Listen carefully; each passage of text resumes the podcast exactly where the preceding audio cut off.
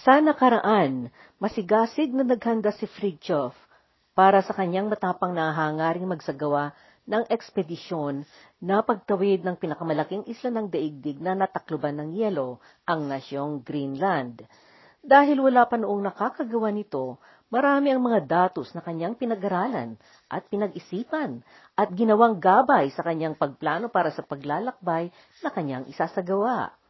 Sa preparasyon pa lamang, may mga hamon na, subalit buong buo ang loob nito at walang anong bagay, kadahilanan o sino pa mang nilalang ang makakasuway sa kanya sa kanyang hangarin. Noong makatagpo ni Fridtjof ang kanyang mga makakasama sa ekspedisyon na ito, nagulat siya sa dalawang na ipadala na makakasama niya dahil wala sa mga ito ang kanyang hiniling at inasahang kaukulang katangian. Gayunpaman, malakas din naman ang tiwala ni Nansen sa sarili niyang pisikal na kakayahan upang maisagawa ang mga kakailanganing gawain na nangangailangan ng lakas at tibay ng katawan. Palibhasa, siya'y sanay na sanay ng magsubok sa tibay at tatag ng kanyang katawan, kaisipan at kalooban. Marami na siya noong nararanasan at nalagpas ang mga pagsubok sa mga kagubatan sa paligid ng kanilang puok na tirahan. Malakas ang loob at matapang ito kahit siya ay nag-iisa. Mahiligin siya sa sport na cross-country skiing kahit siya nagsusolong naglalakbay. Itong klaseng kla- ng sport na ito ay pagpapadula sa niebe na may gamit na dalawang mahaba at makitid na padulas sa magkabilaang paa at may gamit na baston na pangtulak upang makalaga at maglakbay ng malayo. Malayo ang paglakbay sa ibabaw ng niebe at yelo sa sport na ito. Subalit malakas ang loob ni Nansen at malimit siyang nag-iisang nagpupuntang magkampo sa malalayong lugar.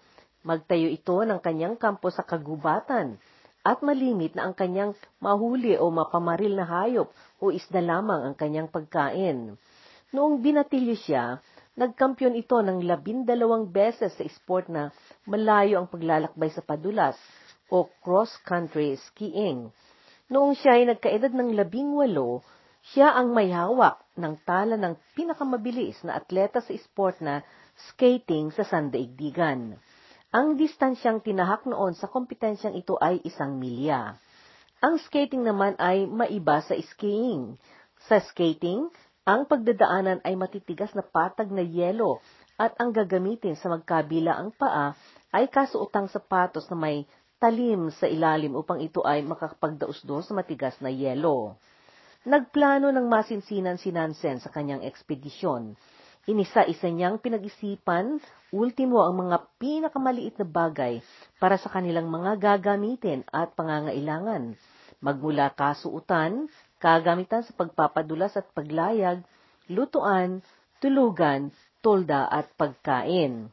Maliban sa daing at napatuyong karne sa taba na tinatawag na pimikan, nagdala din siya ng napatigas na tinapay, biskwit, asukal, napatuyong mga gisantes, at lentil na mapakuluan at magamit sa sopas.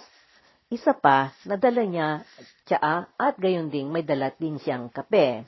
Nagkonsulta siya kay Northern Shode at sa isa pang veteranong manlalakbay na mananaliksik na si Gustav Home tungkol sa mga kagamitan at supply ng ekspedisyon. Noong una, inisip ni Nansen na magdala siya ng mga aso para may tagahila ng kanilang gagamiting ulnas. Subalit dahil wala pa siyang karanasang magpatrabaho ng aso, hindi niya na itinuloy ito. Naisip din niya ang usa, subalit naisip niya na kailangan nito ang damo at damuhan para sa pagkain nila at alam niyang wala silang madadaan ng mga damuhan para sa mga ito. Tuluyan na niyang kinalimutan ang magdala ng hayop dahil dito. Ipinasya niya na kakayanin na nila mismo ang maghila ng kanilang mga kagamitan. Naghanda siya ng limang maliliit na ulnas para mapantay-pantay ang pagkakapamahagi ng bigat ng hihilain ng bawat isa sa kanila. Dalawa ang hihila sa una, tig-isa ang mga iba. Iniba niya ang disenyo, iyong karaniwang gamit na ulnas ng mga Norwego Ginawa niya ito sa magaan pero matibay na kahoy at pagkatapos, kumuha siya ng bakal na itinali niya sa ilalim ng padulas na ulnas. Gumamit siya ng balat na pantale na namagkonekta sa mga kahoy sa halip na pako at panipit na siya noon ang karaniwang gamit ng mga gawang Norwego. Antimano ng kanilang ipinasyang pag-alis, kinailangan din muna ni Nansen ang humarap sa panel ng mga akademiko sa universidad upang kanyang depensahan ang kanyang isinumiting tesis sa pagkadoktor. Karaniwang proseso na ang aplikante nitong kagawarang titulo ay depensahan niya ang kanyang tesis dahil ang tesis ay siyang ulat tungkol sa proyektong isinagawa. At sa kaso ni Nansen noon, tungkol ito sa bago niyang tuklas sa siyensa na mga maliliit na uod sa tubig. Kung kaya noong depensahan ni Nansen ang kanyang tesis na isagawa ito sa harapan ng mga akademiko na nag-usisa tungkol sa nilalaman ng kanyang isinumite. Inakala noon ng mga tagasuring akademiko na binabaluktot niya ang katotohanan upang maiagpang lamang ang kanyang teoridad sa kaisipan niya. Sumagot noon si Nansen at ang rasyonalidad niya ay anumang teoridad na mapagkakatiwalaan ay makakatulong sa siyansa. Sa nangyaring pagharap niya sa panel ng tagasuri na akademiko, nagduda si Nansen na maaring hindi niya nakumbinse ang mga ito. Kaya noong nalaman niya na naipasa niya ang kanyang thesis, nagsuspetya ito na iyong paggawad nila sa kanya ng pasadong grado ay dahil sa awa lamang nila sa kanya. Pakiramdam niya noon na ang paniniwala ng mga akademiko tungkol sa naipamalitang ekspedisyon niyang isasagawa sa Greenland ay tiyak na hahantong sa sakuna.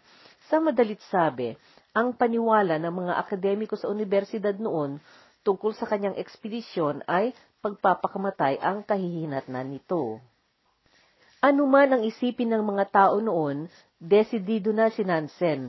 Naghanap siya ng bapor na maghatid sa kanila sa silangang gilid ng Greenland at nakipag-usap siya sa isang Norwego na may-ari ng bapor ng pangingisda. Pumayag naman ito na ipahatid sila sa bapor na ang pangalan ay Jason. Sinabi ng kapitan na kakayanin niya silang ihatid basta lang walang problemang masasagap ang bapor habang naglalakbay sila at hindi sila makasagabal o makadisturbo sa pakay ng bapor na pangingisda. At sa mga kondisyong iyon, pumayag si Kapitan Jacobsen na dadaanan niya sila sa Islandia o Iceland pagpunta na ang barko sa pangingisdang bahagi ng karagatan sa may Dinamarca. Ang plano noon ay habang nanghuhuli ang barko ng seal sa lugar na iyon, iyong tiyempo na iyon, doon niya sila idadaan sa silangang gilid ng Greenland. Ilang araw lamang pagkatapos niyang makamit ang kanyang pagkadoktor, nagbiyahe na ang grupo. Kinatagpo nila ang kanyang mga kasama sa Leith na bahagi ng Escocia o Scotland at mula dito, sama-sama na silang nagpunta sa Islandia. Sumakay sila sa bapor na Jason noong ikaapat ng Hunyo, 1988. Sa sumunod na umaga ng petsyang iyon, nakasalubong sila ng basag-basag na yelo na nakalutang at naiaanod. Alam ng mga tao na ang yelo na naaanod papuntang timog at malapit sa silangang bahagi ng takdang ng Greenland ay siyang nagpapahirap sa bapor, lalo na sa mga huling araw ng tag-init. Magandang panahon nung ikalabing isa ng Hunyo at nakarating sila sa distansyang 70 kilometro mula sa takdang na malapit sa Angmagsalik. Bagaman maliwanag ang kalangitan, hindi nakayanan ng bapor ang sumuot sa mga nakakalat na yelo. Inabot sila ng isang buwan at malapit na noon na magtapos ang panghuhuli nila ng seal. Ang seal ay hayop sa malalamig na tubig na maihalin tulad sa dugong ang itsura. Karamihan sa mga ito ay nabubuhay sa Arctica at sa Antarctica. Sa anim na linggo noon na sila ay naroroon sa bapor, nakipaghuli din sila ng mga seal, habang ang bapor ay naroon sa kung saan ay natipon-tipon ang mga flow na mga malalaking yelo na lumulutang sa karagatan. Itong mga flow ang siyang kinaroroonan at gustong-gustong tinitirhan ng mga seal. Noong bumaba na ng husto ang tsansa pa na makahuli ang mga marinero sa bapor ng karagdagang seal, doon na imina ni obra ni Kapitan Moritz Jacobsen ang bapor patungong Greenland. Noong ikalabimpito ng Hulyo, may mga dalawampung kilometro na ang layo nila sa Sermilik Fjord noong ipinasya ni Nansen na bumaba na sila at magbabangka na sila papuntang Takdang. Dalawa ang kanilang bangka noon. Isa ang daladala ni Nansen na nanggaling sa Norwego. Ang isa ay ipinamigay sa kanila ni Kapitan Jacobsen. Naghanda na sila na umalis. Tinapos na nila ang kanilang mga sulat na pamamaalam. Inilagay na nila ang kanilang mga kagamitan at mga probisyon sa dalawang bangka. Si Otto Sverdrup ang siyang leader sa isang bangka at si Nansen naman ang sa isa. Noong naiayos na nilang lahat ang kanilang kargamento sa dalawang bangka, nakipagkamayan at nakipagpaalaman sila sa kanilang mga naging kasama at nakaibigan sa barko sa laon ng anim na linggo nilang pagbiyahe. Nakipagkamay silang huli sa kapitan at pagkatapos noon, bumaba na ang grupo nila sa barko at sumakay na sila sa mga bangka. Kasabayan noon ang pagpaputok ng mga marinero sa barko ng kanyon bilang saludo at paggalang sa pakay na misyon ng mga bumabang pasahero. Sabay din na nakalas ang tali sa barko na pinagkonektahan ng dalawang bilog.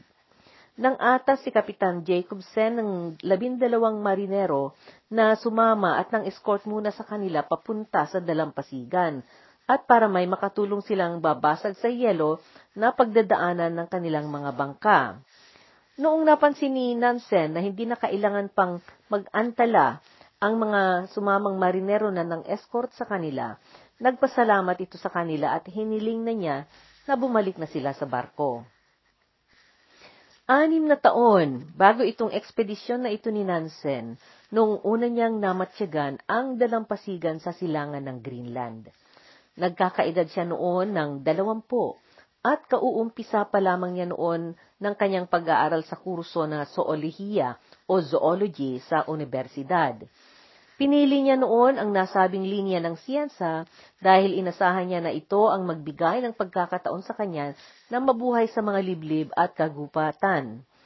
Partikular noon na pinag-aralan niya ang mga hayop sa karagatan at sa kanyang unang pagkakakita sa Greenland, siya ay nakasakay noon sa bapor na balyanero.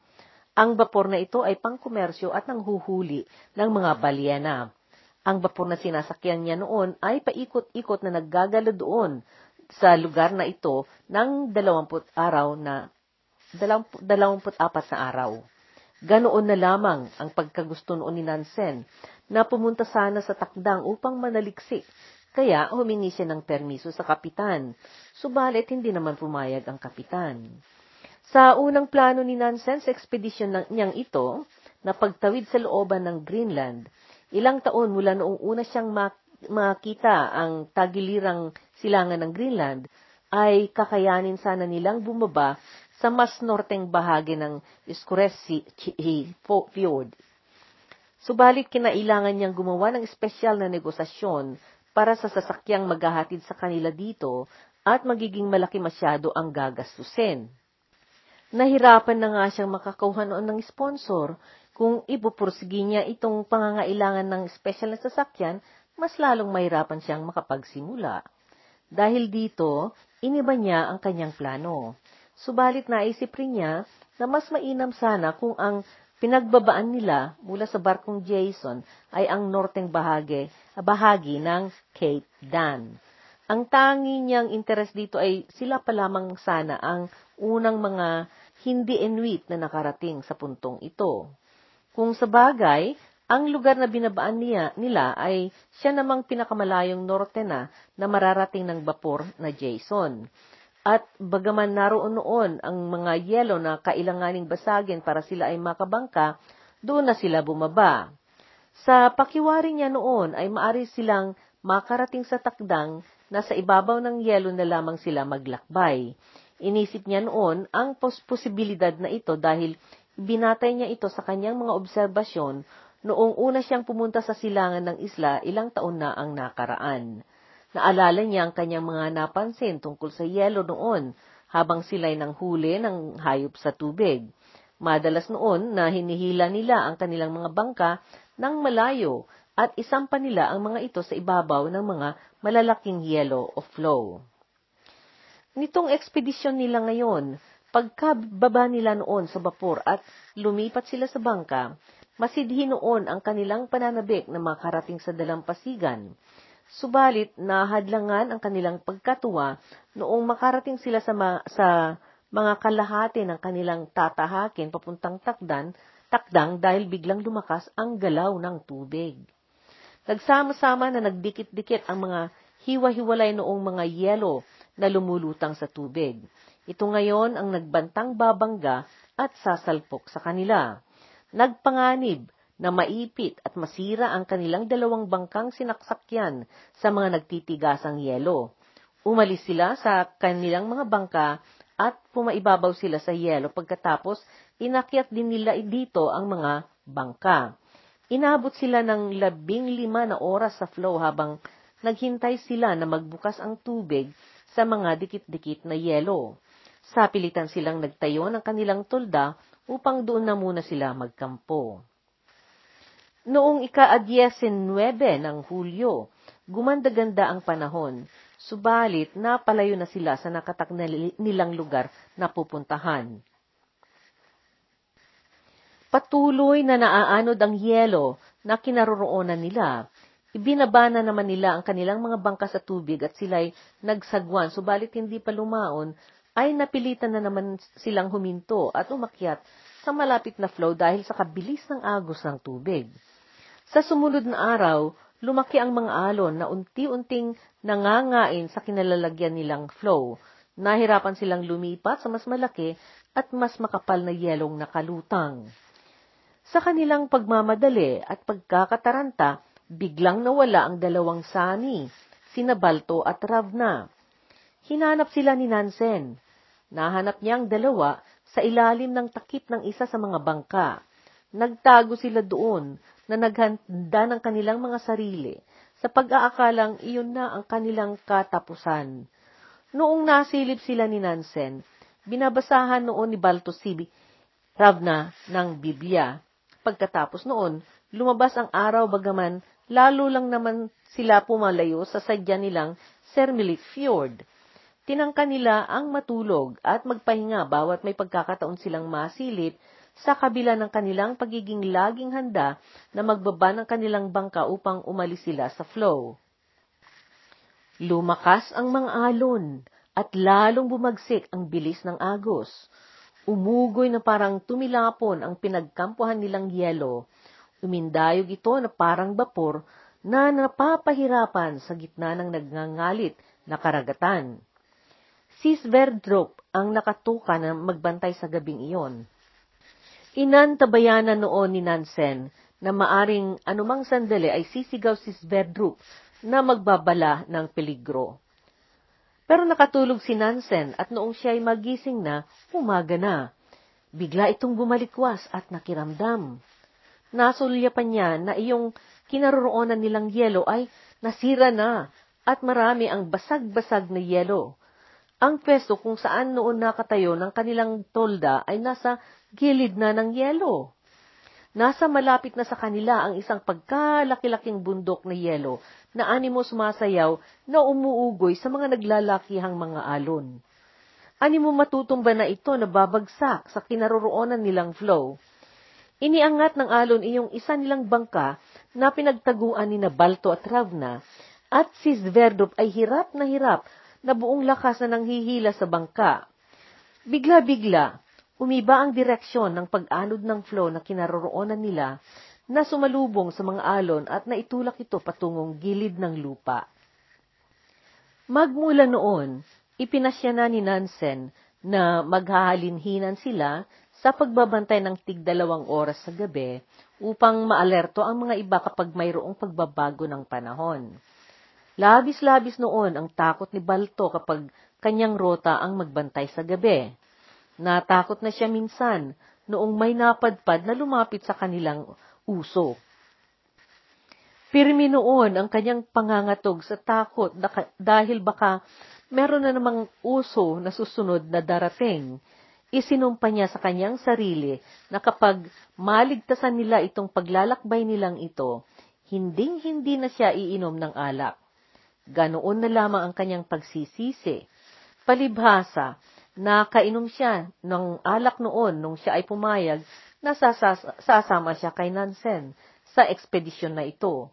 Kung kaya habang sila ay nalagi sa ibabaw ng yelo, taimtim niya noong palaging binabasa ang baon ni Ravna na Biblia, ang Bagong Testamento.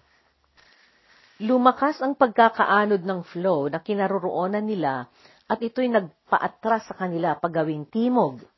Lubos na ang pangamba noon ng dalawang sami na sina Balto at Ravna at wari nila ay napapaagos na silang papunta sa kalagitnaan ng malawak na karagatang Atlantiko. Habang nagkaroon ng pag-uusap ang mga Norwego kung ano ang susunod nilang hakbang, dahil patuloy, patuloy pa rin silang naipapalayo sa takdang, nagwika si Balto. Tumahimik ka na nga, Nansen. Wala nang posibilidad na makakalapag pa tayo sa Pampang. Papunta na tayo sa Atlantiko. Ipagdasal ko na lamang na mamamatay akong makapagsisi sa aking mga kasalanan nang makarating ako sa langit. Marami akong kasalanan sa buhay at sising-sisi ako ngayon dahil takot na takot akong hindi mailigtas. Eh, bakit hindi mo pagsisihan ang mga kasalanan mo kahit hindi ka naharap sa kamatayan mo? Tanong ni Nansen. Dapat sana na talagang ganyan, pero wala namang rason na mag-apura. Yun naman ang sagot ni Balto. Pinagsikapan ni Nansen na pinapanatag ang kalooban ng dalawang saming naghihinagpis at nagsisisi sa kanilang pagsang-ayon noon na sumama sa ekspedisyon. Kung tungkol naman sa tatlong Norwego na kasama ni Nansen, sadya nang nakabaon sa kanilang pagkatao ang pagiging abenturero at matindi pa rin ang kanilang pagnanais na makamtan nila ang kanilang pakay na tatawid sa interior ng Greenland. Sinikap nilang lumargang pabalik sa pagitan, sa pagitan ng mga yelo. Bagaman lubos na mga panganib, ipinag-iitan nila ang naglakbay dahil mabilis ang pagkakaanod nila sa yelo patungong karagatan. May isang pagkakataong umakyat sila sa isang manipis na yelo. Dalawang araw ang duman at lalong nagnipis ang ibabaw ng yelo. Toka noon ni Rav nang magbantay at dahil gustong-gusto niya ang nagbabantay, Apat na oras ang kanyang kinukuhang toka na pagbabantay. Noong magliwanag, nasilip niya ang paglapit nila sa lupa at pinuntahan niya kaagad si Nansen na ginising. Kaagad silang kumain ng agahan. Ibinaba nila ang kanilang mga bangka at itinali nilang ginawang layag ang bandilang Norwego at Dinamarca. Nagsagwan silang lumayo mula sa yelo na ginawang kampo sa mga ka- nakaraang araw at nagtungo sila sa gilid ng nakita nilang lupa. Dinaanan nila ang isa pang isla na may pangalang Kudlek sa mapa dahil kung magkakampo sila doon, mapapalayo na sila na lalo sa direksyon nila papuntang Hilaga. Nagpatuloy sila ng pananagwan papunta sa mas hilagang isla na nagngangalang Keker Tarswak. Mayroon na naman din silang nadaan ng malaking bundok na yelo na nagbalandra sa gitna ng karagatan. Hindi naglaon at nasa tagiliran sila ng ibaba ng isang matarik na talampas sa gilid ng lupa. Pagdaan nila sa matarik na dalisdis na ito, nakarating sila sa bahagi ng babay at doon sila bumaba. Nagunahan silang lumukso at tumakbo papuntang dalampasigan sa sobrang tuwa nila. Ganoon na lamang ang tuwa nilang makaramdam ng lupa at bat bato sa nayayapakan nila. Umakyat ang dalawang sami sa bundok at hindi sila nagpakita ng ilang oras. Habang namasyal ang iba, nanguha naman ng litrato si Nansen.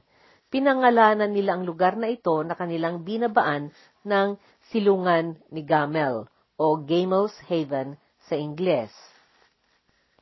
Naghanda sila ng pagkain at bilang dagdag na pampatibay sa kanila, uminom sila ng kokwa. Nagpamahagi pa si Nansen ng dagdag ng kanilang pagkain na espesyal. Noong mag-alas 5 ng hapon, inumpisahan nila ang naglayag sa gabi. Kinailanganin nilang samantalahin ang pagkakataon na maaari silang makalayo na papuntang norte upang makarating sila sa puntong itinakda nilang pagsisimulan ng kanilang pagtawid. Napalayo silang masyado na napaatras noong naanod sila. Naili sila ng tatlong daan at walumpung kilometro na napatimog mula sa pinagbabaan sa kanila ng bapor na Jason. Nanabik si Nansen na makalagpas agad doon sa lugar na iyon ng dagat dahil malapit ito sa glacier na tinaguriang Pisortok. Ito ang lugar na nakakulungan noon ng ekspedisyon ni Kapitan Home noong 1884, apat na taon pa lamang ang nakakaraan, ng labimpitong araw. Naobserba ni Nansen na ang agos ng tubig doon sa puntong iyon ay naging sanhi ng may hitit na pagkapit ng yelo sa ibabaw nito.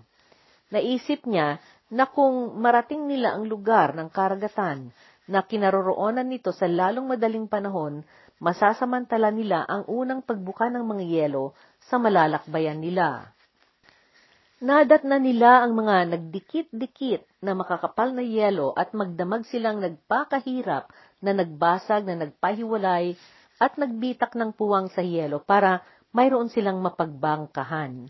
Sukdulan na ang kanilang kapaguran noong magbukang liwayway dahil sa walang hinto nilang pagtrabaho ng magdamag, kaya ipinasya nila ang umakyat sa ibabaw ng yelo at magpahinga muna.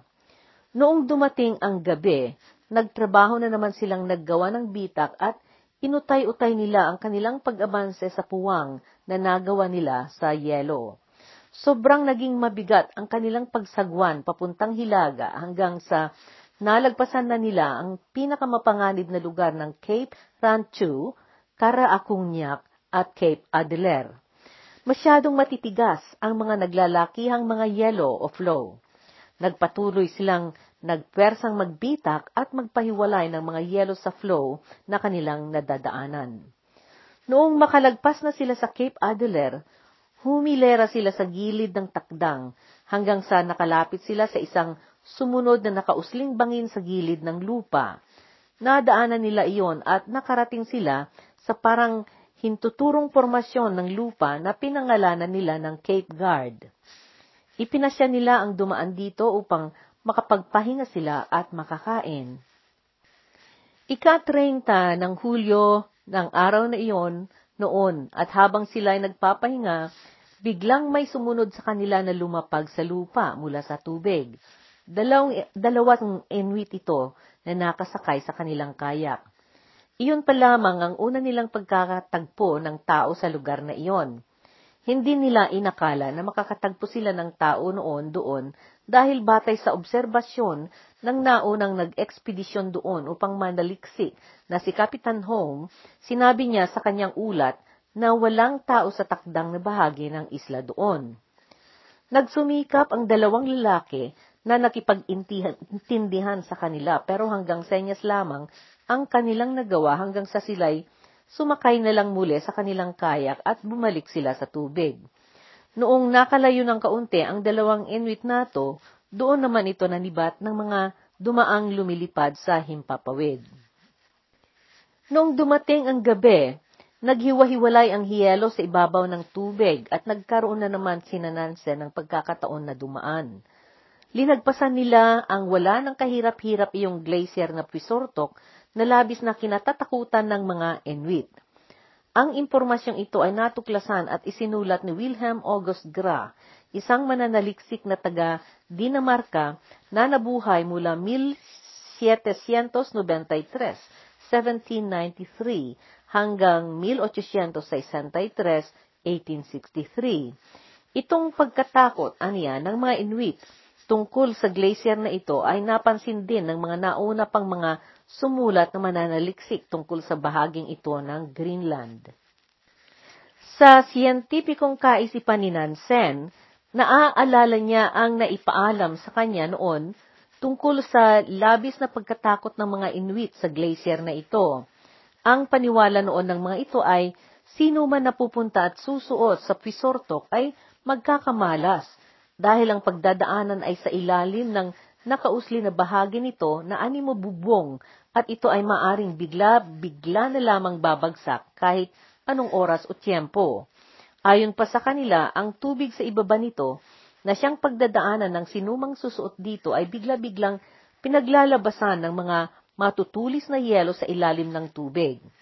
Ito ang mga nangsisira sa anumang bagay na dadaan doon. Mayroon na rin pating kakatwang paniniwala ng mga katutubong Inuit dito sa silangang bahagi, na inako na rin ng mga Inuit sa kanlurang bahagi ng isla. Kinailangan noon na kapag sila ay dumadaan sa lugar na iyon ng karagatan, ay hindi sila kikibo at magsasalita. Hindi sila dapat tatawa, kakain, mananabako, o kahit maninilip o titingin sa glacier.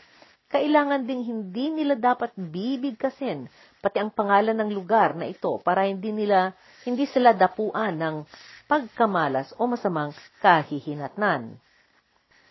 Ang totoo niyan, batay sa pag-aaral at pananaliksik ni Nansen pagkatapos ng pagdaan nila doon, natuklasan niya na ang glacier na ito ay maliit na glacier kung ihambing sa ibang karaniwan na naroroon sa bandang iyon ng karagatan. Hindi nakakonekta ang puno nito sa ilalim ng tubig sa mas malaking yelo ng interior o tinatawag na inland ice. Dahil walang malaking katawan ng yelo na sinandalan ang bahagi ng glacier na ito sa ilalim ng tubig, ito ang dahilan kung bakit magaslaw ito at pasuray-suray itong umuugoy sa galaw ng tubig at alon. Napalapit sila sa nakausling punto ng lupa na tinatawag na Cape Bill sa bandang norte ng glacier na Pisortok. Pumasok sila sa bay o menor na dagat at natuklasan nila na may kampo doon ng mga Eskimo na naipatayo sa batuhan.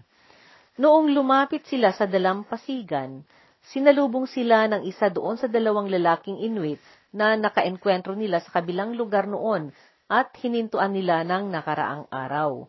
Malu- maluwalhati silang sinalubong at inasikaso silang bisita ng buong tribo.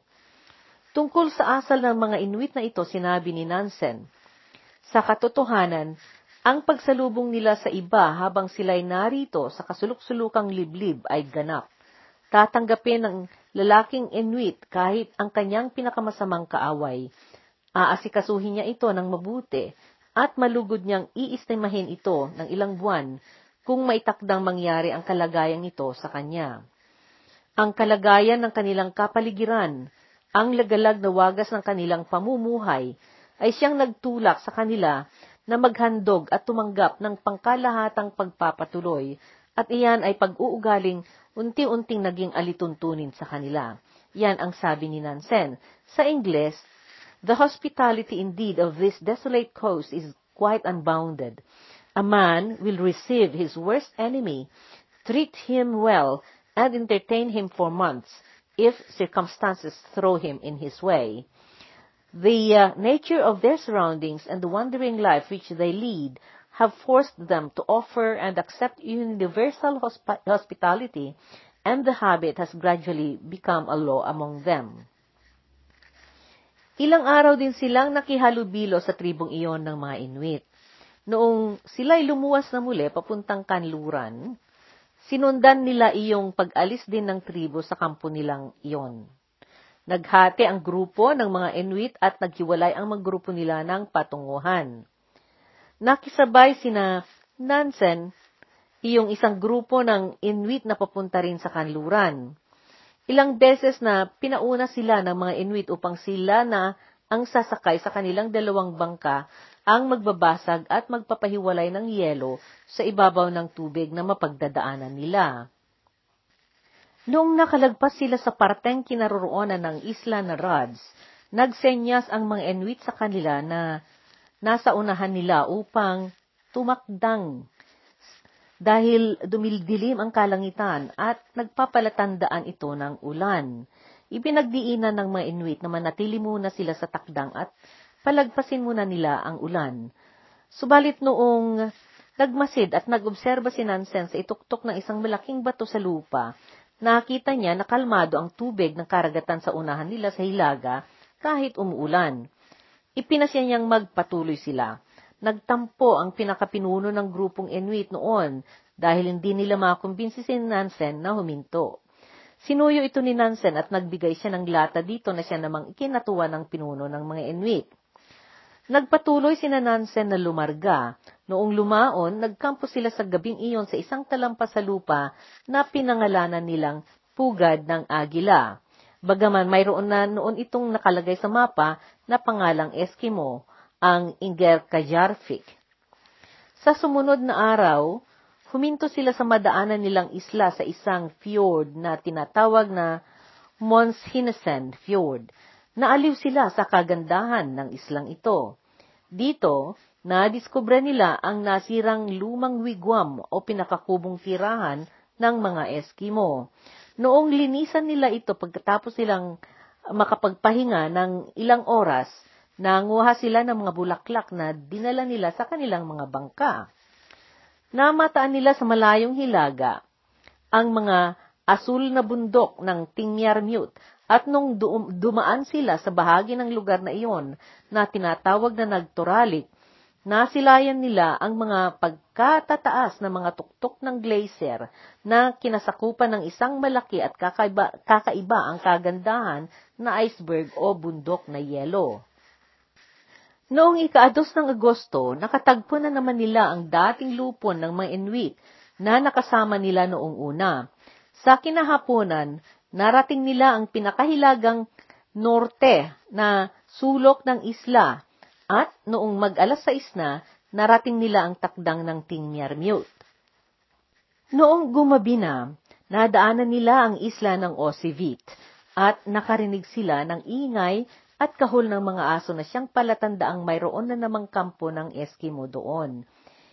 Iniwasan nila ang dumaan at makihalubilong muli dahil kinailangan na nilang mag-apura na makarating sa itinakda nilang puntong pagsisimulan nilang tumawid. Linagpasan nila ang kampong iyon at nagkampo sila sa isang maliit na isla na malapit sa lugar na tinatawag na Nunarswak.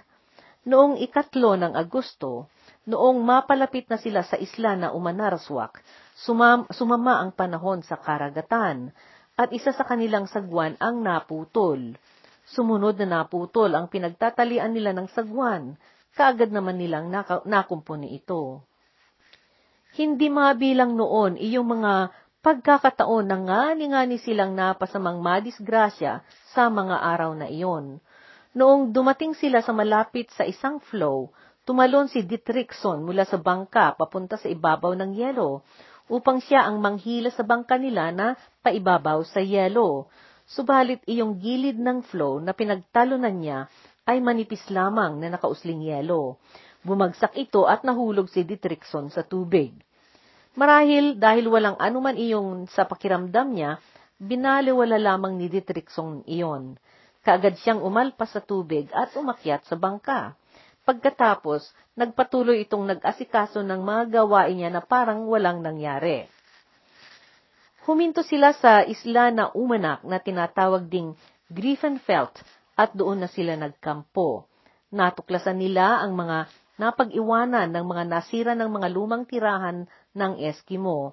May mga buto-buto at mga bungo ng mga namatay na mga tumira doon. Napagtanto ni Nansen na ang posibilidad ay maari na ang sanhi ng pagkamatay ng mga nanirahan doon ay ang kawalang pagkain o tagutom maaring dahil sa kalayo ng isla, kapag sumama ang panahon ng matagal, maaring nawalan sila ng mahuling isda o hayop na ikabuhay nila. At gayon din na kahit sakali mang lumipat sila, maaring hindi na nila nakayanan ang bagsik ng panahon at hindi na sila nakaalis doon. Dito natin puputulin ang bahagi ng podcast na ito tungkol sa pagtawid ni Fridtjof Nansen at ang kanyang mga kasama sa Greenland. Antabayanan ang susunod na bahagi ng kwentong ito at subaybayan natin ang puno ng panganib na, ng paglakbay nila ngayon na ang grupo ay malapit ng makarating sa dakong pag-uumpisahan nilang tumawid. Wala pang sinumang makat- nakatawid noon dito sa islang ito. Makakaligtas kaya sila? Ano ang misteryo sa kalagitnaan ng disyertong yelo? Alamin natin sa susunod na podcast.